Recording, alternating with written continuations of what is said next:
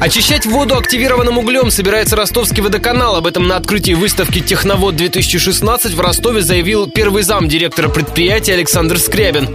Об использовании порошкообразного абсорбента заговорили после многочисленных жалоб горожан на неприятный запах воды. Зав кафедрой водоснабжения Академии строительства и архитектуры ДГТУ Елена Вильсон пояснила, что уголь также способен удалять и лишний хлор. Он не только запахи поглощает, он снижает цвет и э, хлорорганику. На какой-либо стадии вводится в воду и поглощает запахи, а потом удаляется из воды вместе с адсорбированными молекулами. Это очень хорошо, потому что не просто гасится запах, а само вещество, несущее запах, устраняется из воды. Добавлю, что новую технологию начнут применять не ранее следующего года. Ее внедрение требует серьезных финансовых затрат и частичного переоборудования водоочистительной системы.